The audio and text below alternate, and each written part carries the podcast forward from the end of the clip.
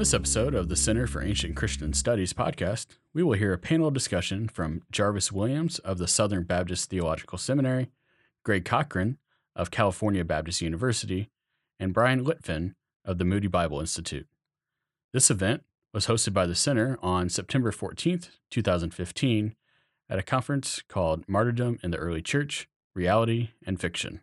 So we'll begin with uh, Dr. Williams. I've got really two or three questions that I'll throw your way. The first one is that um, given the prevalence of the martyrological traditions that you have in 2 and 4 Maccabees, uh, does the New Testament, which is, you would argue, I think one of your books argues, uh, in uh, your study of Romans, that there, there are these traditions there. Does the New Testament present our Lord Jesus as a martyr? It's a great question. I would say, first of all, he's certainly more than a martyr. He is the living, the, resur- the crucified, resurrected, living Lord. But I would argue, particularly with Paul, that Paul would use the Levitical cultic traditions, the Isaianic cultic traditions, uh, particularly Isaiah 53, and he reads those traditions, I would argue, through a martyrological lens, so that what you have in Paul, particularly in Romans 3.25, Romans 5, uh, 6 and following, Romans 8, 1 to 4, Paul is, is presenting Jesus' Jesus's death along the lines of the Jewish martyrological narratives, but he's reconstructing those narratives to talk about the universal impact of Jesus' death that's unique for the nation. So my answer would be that he's using those martyrological traditions alongside of these cultic traditions in Leviticus and also Isaiah 53, but he's, he's reconstructing those traditions to make his theological argument for his particular audience. So, the sort of thing that developed in the 1920s in the, what's called the fundamentalist modernist controversy, where you would have more liberal scholars arguing or modernist scholars arguing that Jesus was a martyr, you would argue that that sort of uh, terminology is legitimate in the, uh, the New Testament, uh, that that doesn't obviate the idea of a penal substitutionary atonement. Yes, because the way I define martyrdom, I define it as a person who is faced with some sort of a threat from the authority and he chooses to obey God instead of giving in to the pagan authority. And so, martyrdom in that sense is what you find in 2 and 4 Maccabees. And so, I would say he was certainly a martyr, but he was more than that. He was the crucified living Lord. So, yeah, he was not merely an example, uh, although he was, 1 Peter chapter 2, an example to be followed. But he's more than that. He's a, he's a sacrificial atonement for the sins of both Jews and Gentiles, and he's exalted at the right hand of God, sharing in Yahweh's divine identity. How widely were 2 and, two and 4 Maccabees read? Do you think? Well, that's a great question. My argument is not, suppose I should look this way, shouldn't I? Uh, my argument is not that Paul necessarily had uh, 2 and 4 Maccabees in front of him. I think that's highly unlikely with 4th Maccabees because scholars date 4th Maccabees as late as the 1st and 2nd century. In fact, many say that it's dated to the 2nd century and the, and the origin of the document is in, is in Antioch. Um, 2 Maccabees indisputably predates Paul. So I would argue, at the very least, the martyrological traditions that you find in Fourth Maccabees uh, reflect what was in the air.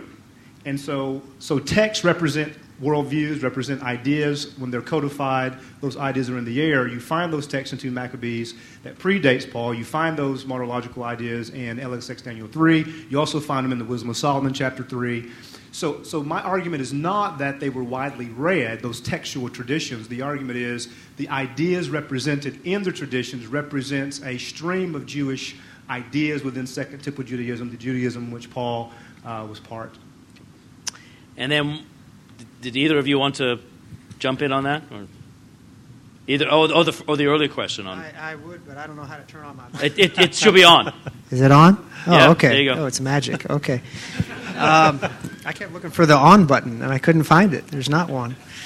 I, I um, I'm not an expert on it like Dr. Williams, but I mean, from what I perceive, the the Martese language, where you've got the idea of the witness, someone bearing witness and shedding their blood, so witnessing to the point of dying, is sort of first used in the Book of Revelation. So um, to apply it to Jesus, I, I, I see kind of the way that is being used as a category along with others. Um, I'm not sure I'm not sure it would necessarily be a good thing if we thought of Christ as a martyr. I, I think of I think of that as a different kind of figure. I think of the martyr uh, as one testifying to to Christ and and sort of dying to that point. So then to have Jesus, I guess you could say he's testifying to, to God the Father or something like that. But I I I would want to put Christ's uh, meaning and death in something much more than a martyr or um, a, uh, like a Greek noble death type tradition or something like that. Although I, I wouldn't disagree that that could be a box, but I would really put that I would really sublimate that category to some of the other uh, sacrificial and other potential other categories, um, victory over Satan or something like that, as being the sort of main uh, characterizations of who Jesus was and what he did.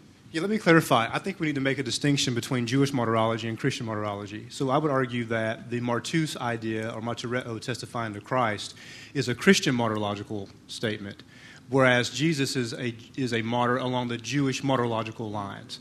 So that the idea is not that he's testifying to himself.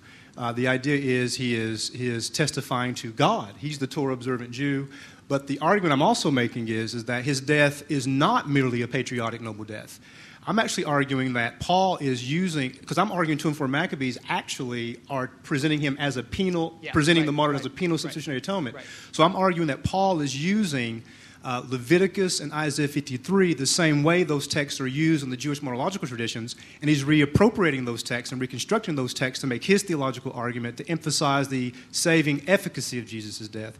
So that the idea is not that Jesus is testifying to himself, he is the martyr par excellence because he accomplishes salvation not just for Jews, uh, a la to for Maccabees, but for Jews and Gentiles. Yeah, that makes a lot of sense, and, and especially in light of, of, what was presented in the paper about the Jewish concept, including atonement and expiation for the nation.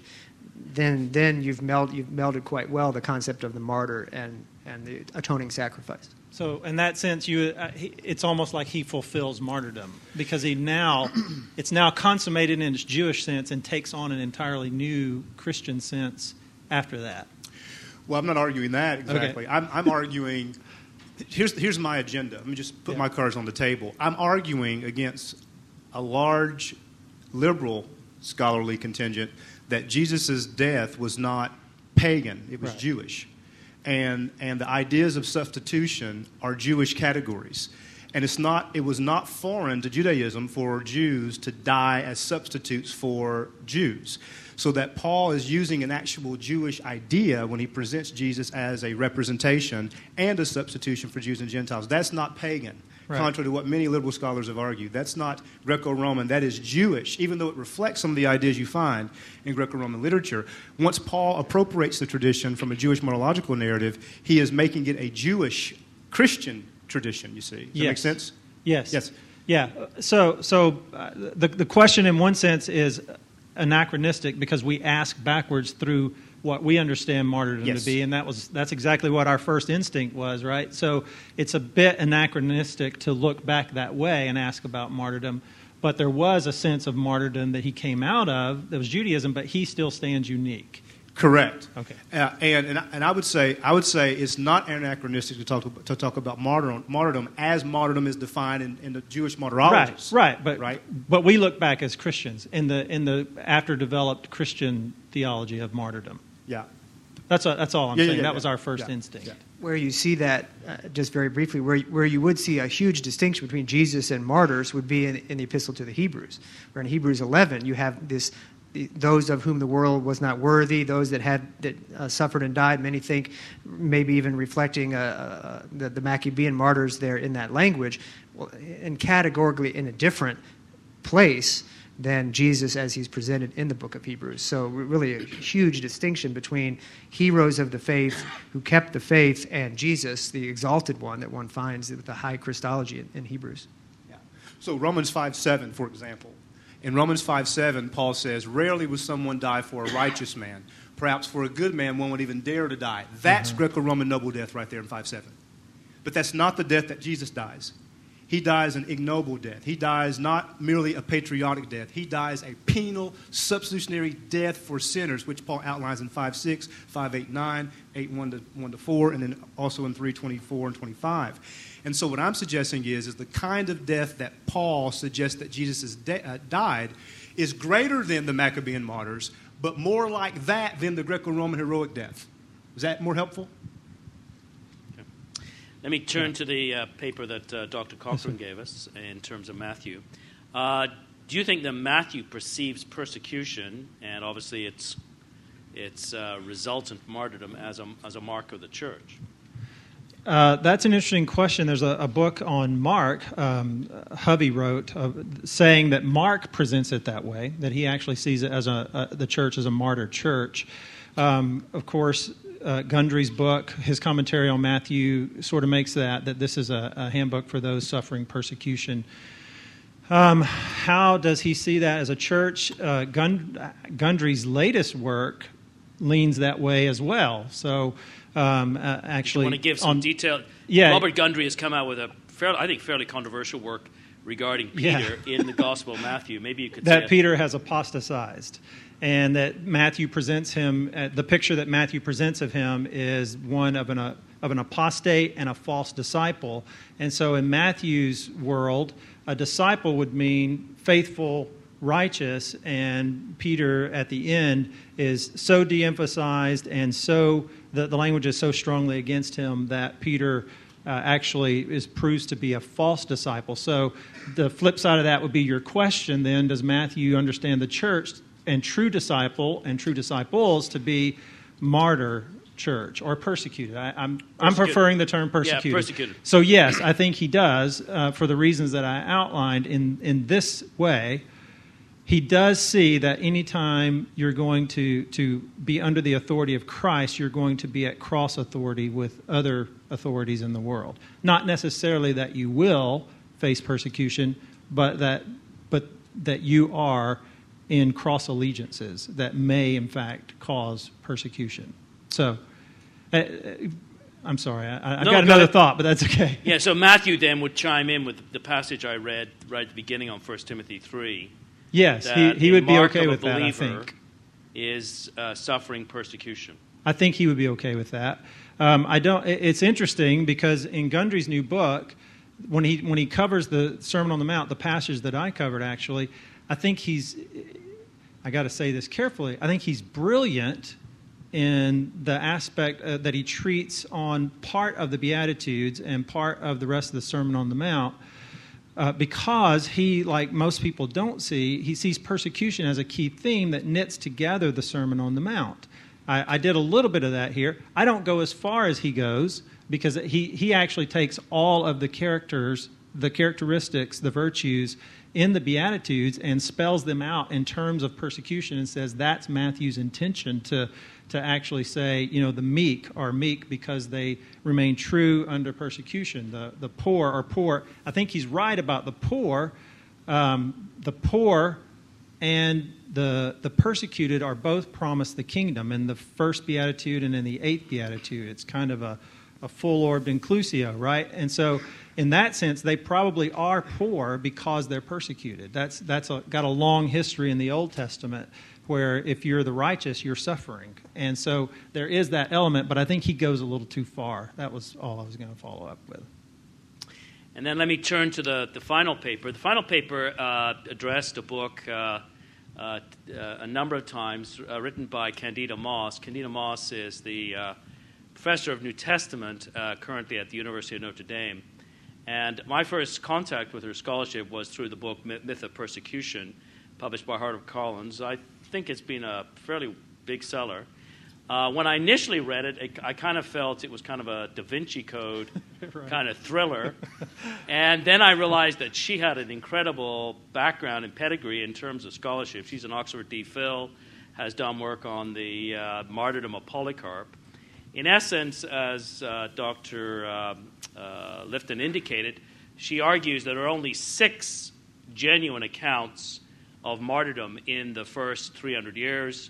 And then she does uh, what we call, what New Testament scholars used to call form criticism, to demonstrate that none of these are really reliable. and that the whole thing of the persecution is being made up by uh, mostly Eusebius of Caesarea gets the blame. He's the fall guy in the fourth century, and he has various kind of power issues that are going on. Um, and I think what you indicated was very helpful response to that. Uh, in some of now the apocryphal gospels, I mean, the, the, the, the three that you looked at, uh, to what degree are they not? Are, are, they do they have elements of Gnosticism in them? Well, they do. They're they're shot through, but you got to remember they're redacted texts. So it's actually the uh, the part that's least like that are the martyrdom stories, which are tending to be more like classic uh, fiction fiction tales. And, and then you can usually see where, for example, like I was talking about, you've got a speech all of a sudden inserted, or you've got a hymn that gets stuck in or something. You can usually see that piece that gets stuck in. So, so they are shot through with martyrdom, uh, with uh, Gnosticism, and encratite uh, uh ethical uh, sort of negativity towards sexuality and marriage, which could be called Gnostic maybe, but is reflecting something broader than that. But the martyrdom stories are the least, if I could call it, infected by that kind of viewpoint. So they just read like good, uh, exciting tales. And so whatever historical kernel is there, you can try to tease that out. But those are the parts that aren't heavily Gnostic. When I uh, was, and still do, when I worked through Gnosticism, uh, when I was taught it, uh, one of the emphases that came through among a number of scholars, even people like Elaine Pagels, was that Gnostics didn't have martyrs. Right. So I've what your scholarship has been very helpful because I would never have thought of reading the apocryphal Gospels, uh, apocryphal, apocryphal Acts. Like I did read some of the Acts yep. of John, right. and there's no martyrdom account no, there. Right. So I wouldn't have been expecting in any of the others a martyrdom account. How did you get into reading the acts of uh, the, these apocryphal I, acts? I think it came when when I uh, published with Baker early Christian martyr stories, and I this, the genesis of that book is interesting. I, I event, uh, originally proposed it to Bethany House as a kind of Christian encouragement book, which Bethany House publishers would be more in that orbit, but they were sort of scared that it would be still too academic, and so they pushed it over to Baker Academic, and they said, "Yeah, we, we want that, but then if you're going to do that, you can't just have."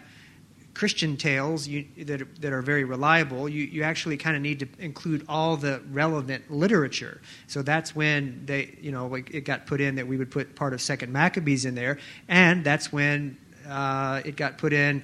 And this was my own doing because I, I thought, well, this will illustrate, apart from the whether or not they're true. Like the stuff that I described, I think you got the sense that okay, there's legend there. These, you know, milk shooting out of Paul's neck and uh, Peter upside down and all of that. That might be true, but in any case, it's clearly legend, but it's still reflective of what the culture thought in the second century about martyrdom. So, I, as I was saying, I, I didn't really worry about the Gnostic parts of it because those tend to show up in other places.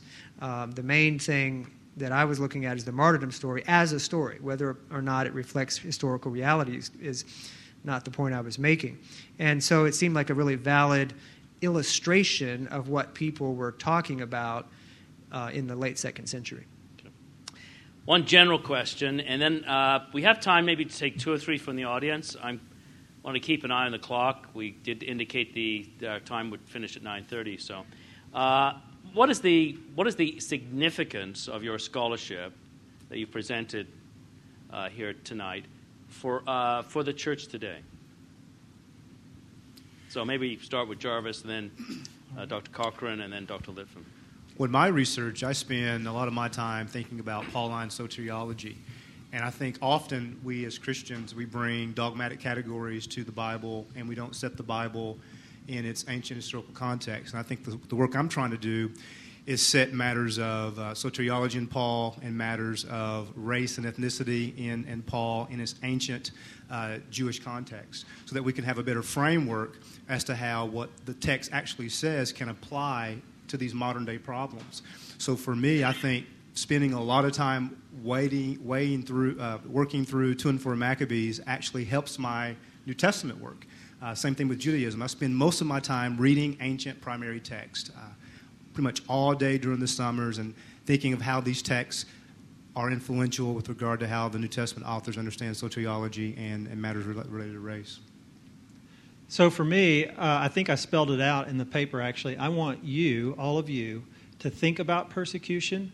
I want you to understand it. I want you to help other Christians to understand it because even today, the majority of Christians who are alive are living with the real anxiety of possibly losing their homes, losing their families, losing their primary caregiver to prison or to death. Um, the rest of the world is living this reality now. And I think we even in, at the church level, our people are starting to face problems at work, starting to get, get some real pressure from their supervisors at work. And I think there's a real need for the church to define clearly what persecution is and what it means to be blessed in terms of persecution. So it's, it's for the church that I do what I do.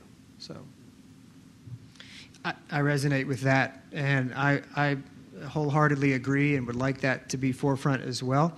And in a roundabout way, what I was trying to do tonight is to support that goal uh, because what Dr. Moss does, despite being a, a very, very fine scholar, um, but this, this book, Myth of Persecution, really tries to sort of knock down the whole concept that, that Christians are persecuted and how, how dare anybody claim this mantle of persecution. And so she's attacking uh, ancient texts um, to sort of take away the concept of the persecuted church.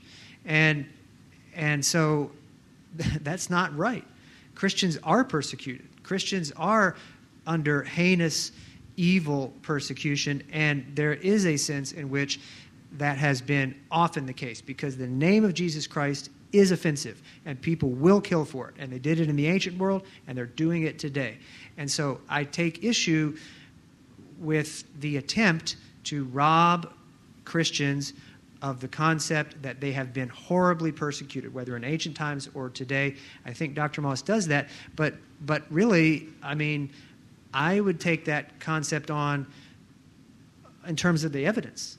I think the case that she makes for post dating a lot of these, these six authentic texts cannot really be sustained when one looks at the exact kind of evidence that was laid out here tonight, showing there is good reason to see an early martyrdom complex, uh, concept right in the New Testament, right in the early second century, all the way through, developing and so a martyr like Polycarp is well situated. He's real. He's not a pious fraud, as is made out uh, by Dr. Moss.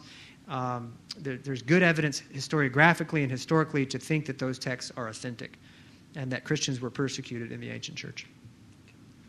Well, we do have time maybe for a couple of questions uh, from the audience. So if you have something, I'll repeat the question. Uh, if you could speak up loudly enough, and because uh, this is all being recorded. Dr. Nettles?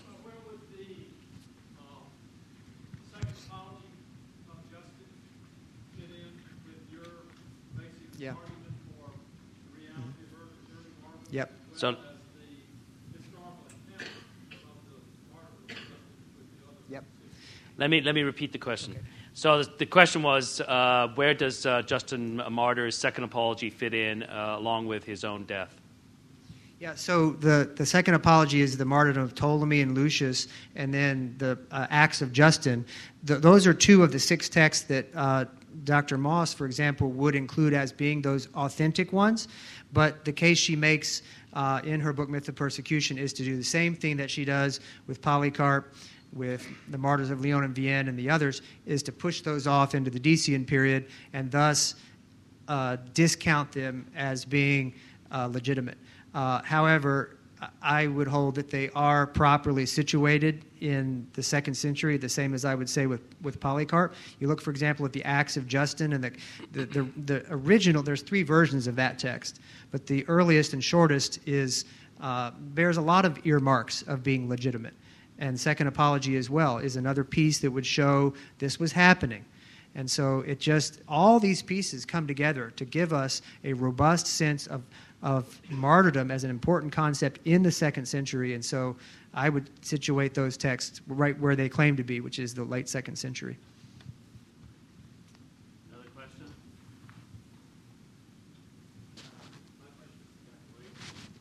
Uh, when he said that Christ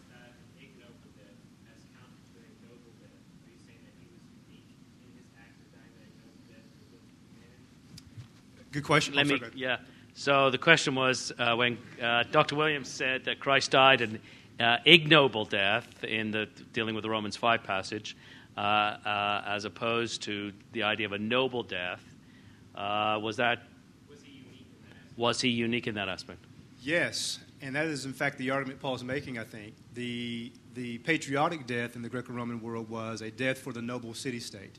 You have these sorts of statements made in a variety of Greco-Roman authors, but Paul says Christ died for sinners. He died for the unrighteous, not for the righteous. So his death is unique, not because he died on a cross. Many people died on a cross, but because he died as the God man, of course, but he died for unrighteous people and took upon himself their unrighteousness. And that's what makes it ignoble. It's not for, it's not for a noble cause, namely, it's not for the patriotic, good, honorable city. It's for ungodly, weak sinners. Romans 5, 6, and 8. And maybe one last question.